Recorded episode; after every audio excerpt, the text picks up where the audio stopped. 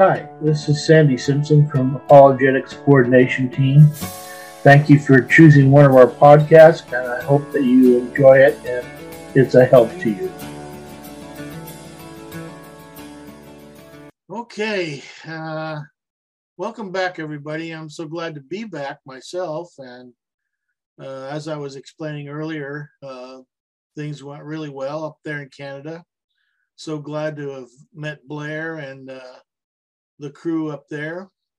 Please be praying for them. They are thinking about trying to start a church there, and I looks like they have enough people to do it. They certainly had enough people come to our uh, uh, conference, and uh, I'm told they really enjoyed it. I think I may have sold out my books, and um, there's a possibility of doing another one in another part of Canada later on. So I'm just I'm happy to be able to, you know, agree to do that kind of stuff. Um, I trust all is well with you all, and that you had a good time while I was gone. Um, and today we are continuing on with our Second Corinthians study um, in uh, chapter 12. And the first part is Paul talking about his vision and his thorn. Starting in verse 1, I must go on boasting. Although there's nothing to be gained, I will go on to visions and revelations from the Lord. I know a man in Christ who 14 years ago was caught up to the third heaven, whether was in the body or out of the body, I do not know. God knows. And I know that this man, whether in body or apart from the body, I do not know, but God knows, was caught up to paradise. He heard inexpressible things, things that man is not permitted to tell. I will boast about a man like that, but I will not boast about myself except about my weaknesses. Even if I should choose to boast, I would not be a fool because I would be speaking the truth. But I ref- refrain so no one will think more of me than is warranted by what I do or say. Interesting uh, topics here. Now, several issues come up in this first section. First, God does give visions and revelations even today. But any vision or revelation needs to be tested against the written word of God. And that's because we need to test, test whether or not those visions are true or false. One way you can tell this vision was real was that the man was not permitted to tell what he saw in the third heaven or paradise. Daniel was told to seal up what he saw about the future and what he read in the scroll. Sometimes God gave visions to the prophets meant to be told to warn the people of Israel. And there are things in heaven that must not be revealed at this time or are incomprehensible now. Someday, though, we will understand those things. 1 Corinthians 13 12. Now we see but a poor reflection as in a mirror then we shall see face to face. Now I know in, por- uh, in part, then I shall know fully, even as I am fully known. People who have written books claiming to go to heaven and go to, into great detail describing what they allegedly have seen there, you know what? They're not telling the truth. There are things in heaven we don't understand and could never describe. Job 36, 26 says, How great is God beyond our understanding. The number of his years is past finding out. Besides this, John states that no one has gone to heaven physically except Jesus Christ. John 3 13, no one has ever gone into heaven except the one who came from heaven, the Son of Man. Now, there have been many who've had visions of heaven, including Paul and John. There were two instances in the Old Testament where Enoch and Elijah were taken to heaven without dying. But no one has come from heaven except Jesus Christ, who came from heaven, returned to heaven, and will come again. No man makes trips to heaven and back. Many commentators believe that Paul is actually talking about himself and his Damascus Road ex- experience. He didn't want to brag, so that's why he was talking about himself in the third person. The Damascus experience occurred around 37 AD, and when he wrote this letter, that was about 50 AD. So this is surely talking about Paul's vision. It's the right timing. Now, Paul reveals that in this vision, he saw what was in heaven, but was not allowed to speak of it. This is why he did not speak of seeing heaven until he reveals this information I knew a man. He then reveals he was not permitted to tell what he saw there. A third issue is when Jesus told the thief at his, res- at his crucifixion that he would be with him that day in paradise. He was talking about the third heaven. Christians, when they go to sleep, go to be with the Lord. 2 Corinthians 5 8. We are confident, I say, and would prefer to be away from the body and at, and at home with the Lord. Luke 23 43. Jesus answered him, I tell you the truth, today you will be with me in paradise. When we leave this body as born again Christians, our spirits will be at home with Christ. Christ is in heaven, the third heaven or paradise. So we know when the word paradise is used, it means the third heaven where God dwells. The first heaven is our sky. The second heaven is the universe.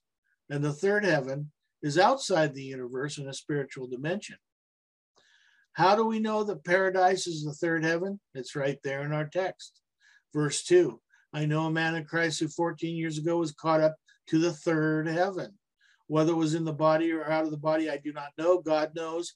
And I know that this man, whether in the body or apart from the body, I do not know, but God knows, was caught up to paradise. So we know that that's what heaven is. Paul refrains from boasting about himself even while, while talking about his own experience.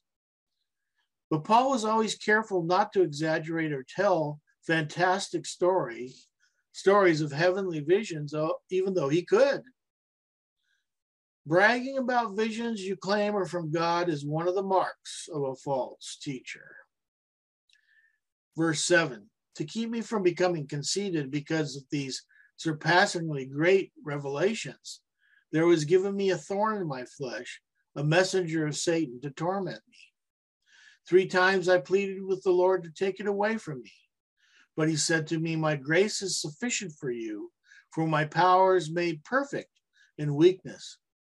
Therefore, I will boast all the more gladly about my weaknesses, so that Christ's power may rest on me. And that's why, for Christ's sake, I delight in weaknesses, in insults, in hardships, in persecutions, in difficulties. For when I'm weak, then I am strong. Verse 7 makes an even stronger case that he's talking about himself because he states, to keep me from being conceited. God knows that the devil often uses things God has done through us to try to puff us up and make us conceited. He knows all about the pride of man. I've told you guys this story before, but I'll do it briefly again. I was in a church and after my message, a guy came up to me who was supposedly a prophet. He wanted to lay hands on me, and I wouldn't let him. but he said, I've, I have a prophecy for you. You're going to raise the dead in Micronesia. Well, of course, I believe that God can raise the dead. But I had to ask myself, why would I need to know about that ahead of time? Wouldn't that just kind of puff me up and make me feel like I'm special? you know what? That's you know that that's the enemy attacking when he tries to puff up your pride. So God allowed a thorn in Paul's flesh to keep him humble. What was that thorn? Barnes says that his vision in Damascus may have caused a paralytic disorder that made it difficult for him to speak publicly, and the devil used this to try to make him give up. Some also suggested it was lust or some headaches or earaches. Since Paul was ill from time to time, was suggested that it might have been a recurring illness. Some suggest he was talking about someone like Alexander the coppersmith and the campaign he was on to try to ruin Paul's ministry. In any case, it doesn't matter what the devil was using to torment Paul, God was allowing it. And it was for Paul's spiritual benefit. Ooh, something to remember, folks.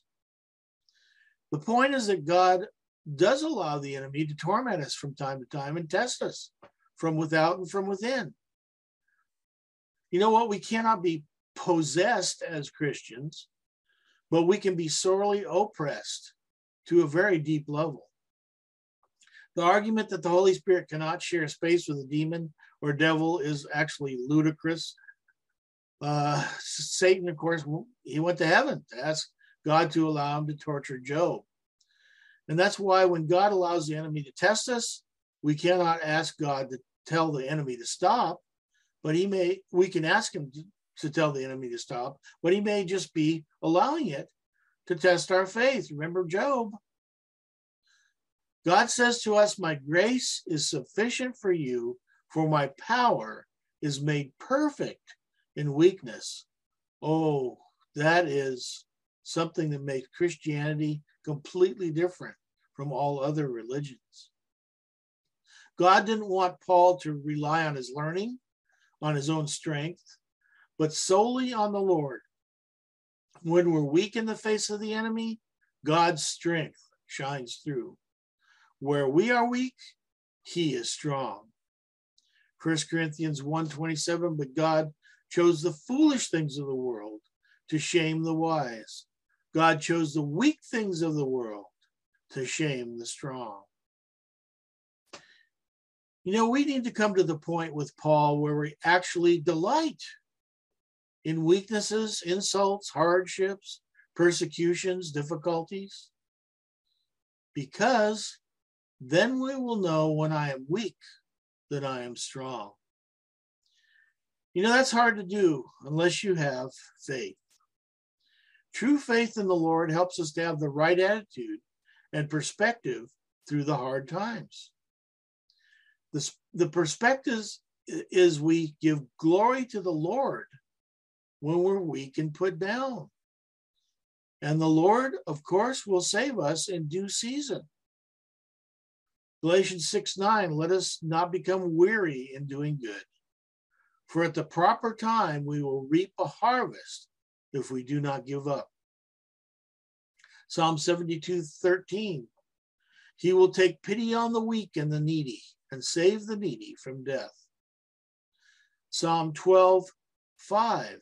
Because of the oppression of the weak and the groaning of the needy, I will now arise, says the Lord. I will protect them from those who malign them. We can depend on the Lord's protection for us. He will not allow us to go through anything that we can't handle through him. Paul then goes on to voice concern for the Corinthians.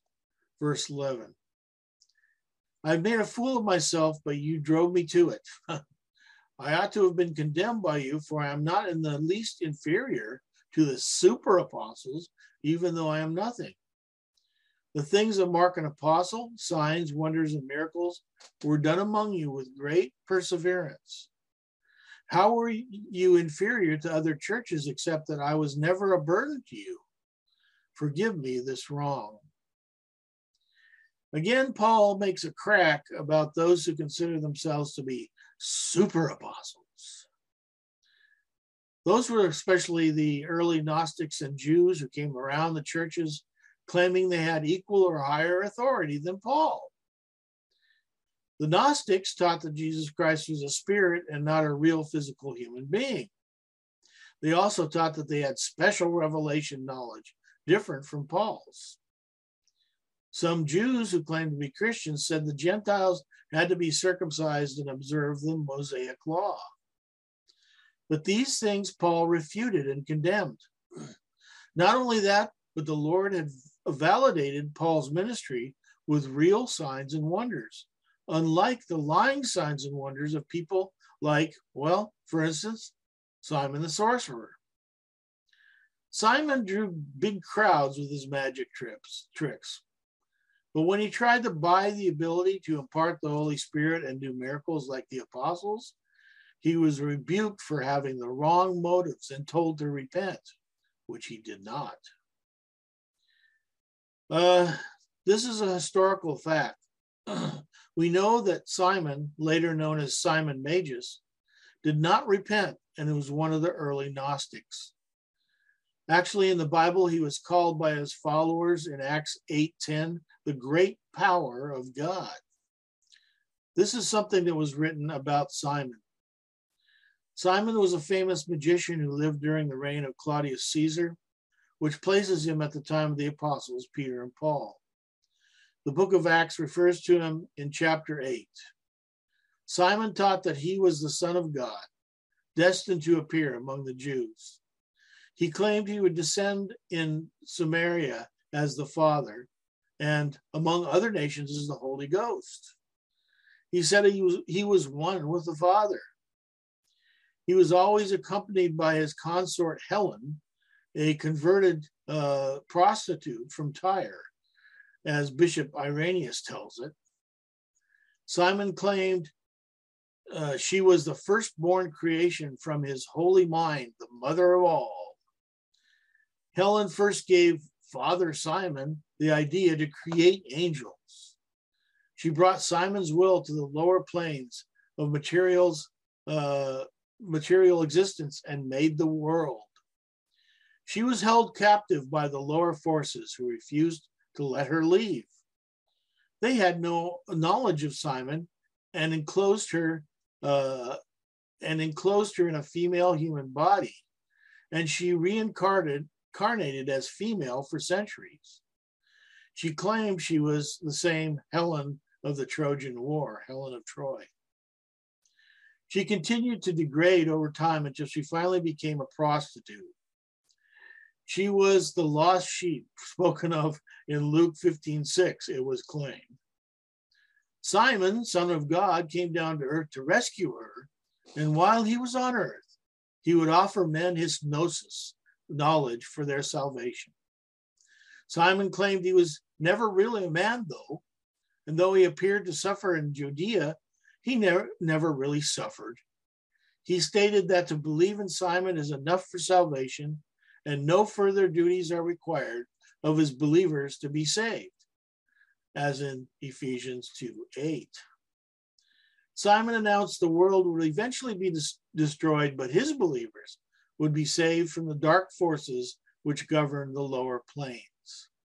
The followers of Simon cast out demons, handled snakes, laid on hands for healing, and performed all sorts of magical rituals. Sounds like he uh, took a page from the apostles and copied them with regards to talking about the end times. Well, Simon had a big following uh, for a while and filled large public arenas with people looking for healing and signs and wonders. Huh, does that sound familiar? It's very much like the same thing that uh, false teachers do today, such as Benny Hinn and others. Hinn claimed that he had he and every Christian uh, he and every Christian are the I am, and that he was a little Messiah. Hinn regularly gets special revelation knowledge from his God and always seems to make him look super spiritual. I have a DVD I made a number of years ago with Mike Oppenheimer and Jacob Prasch with many false teachings, many visions, and false prophecies and demonic episodes regarding Benny Hinn. These types of men are Gnostics, not true Christians, they cannot do divine miracles, only tricks done by magi- magicians who don't claim any divine assistance. On to verse 14. Now I'm ready to visit you for a third time, and I will not be a burden to you because What I want is not your possessions, but you. After all, children should not have to save up for their parents, but parents for their children.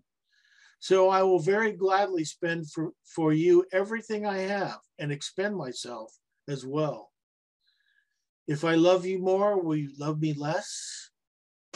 Be that as it may, I have not been a burden to you, yet crafty fellow that I am, I caught you by trickery.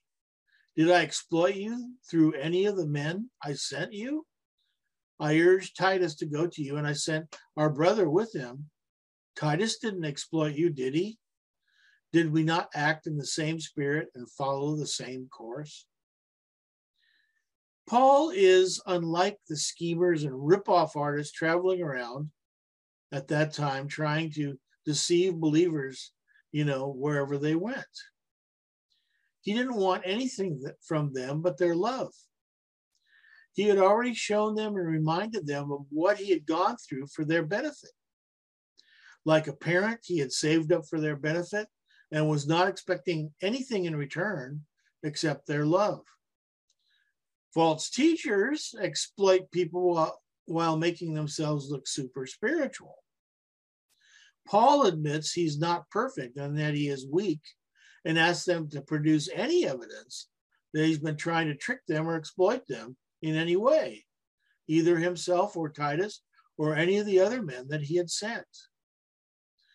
The men who were approved and sent by Paul treated the Corinthian church the same way Paul treated them. Verse 19 Have you been thinking all along that we've been defending ourselves to you?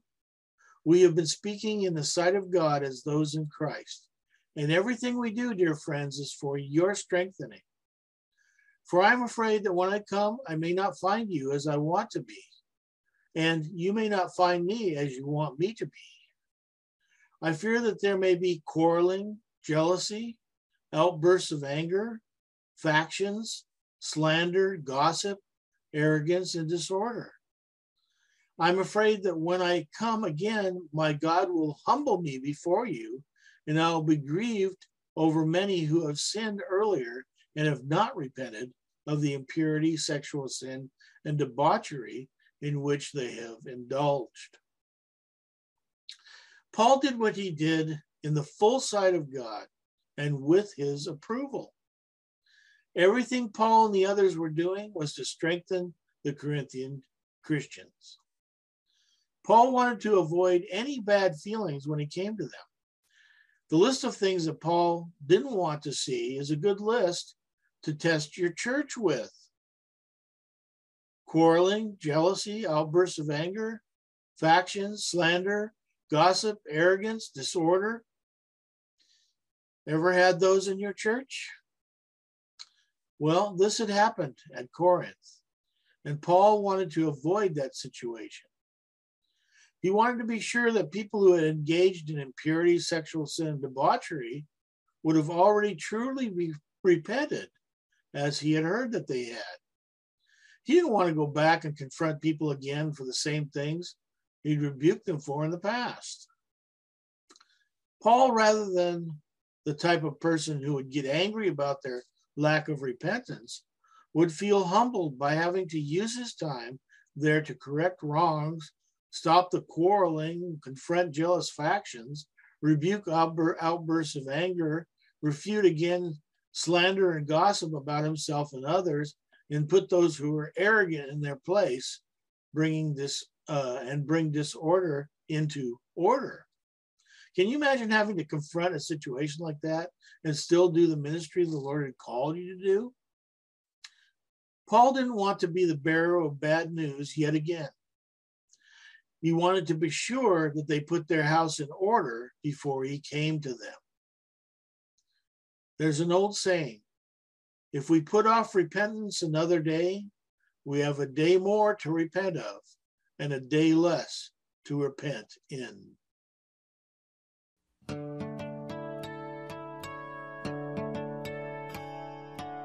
Hi, this is Sandy Simpson again. Thank you for listening to one of our podcasts. You can come to my website, Apologetics Coordination Team, at deceptioninthechurch.com or go to our YouTube site called Act TV and check out our DVDs and books, etc. Thank you so much for checking us out.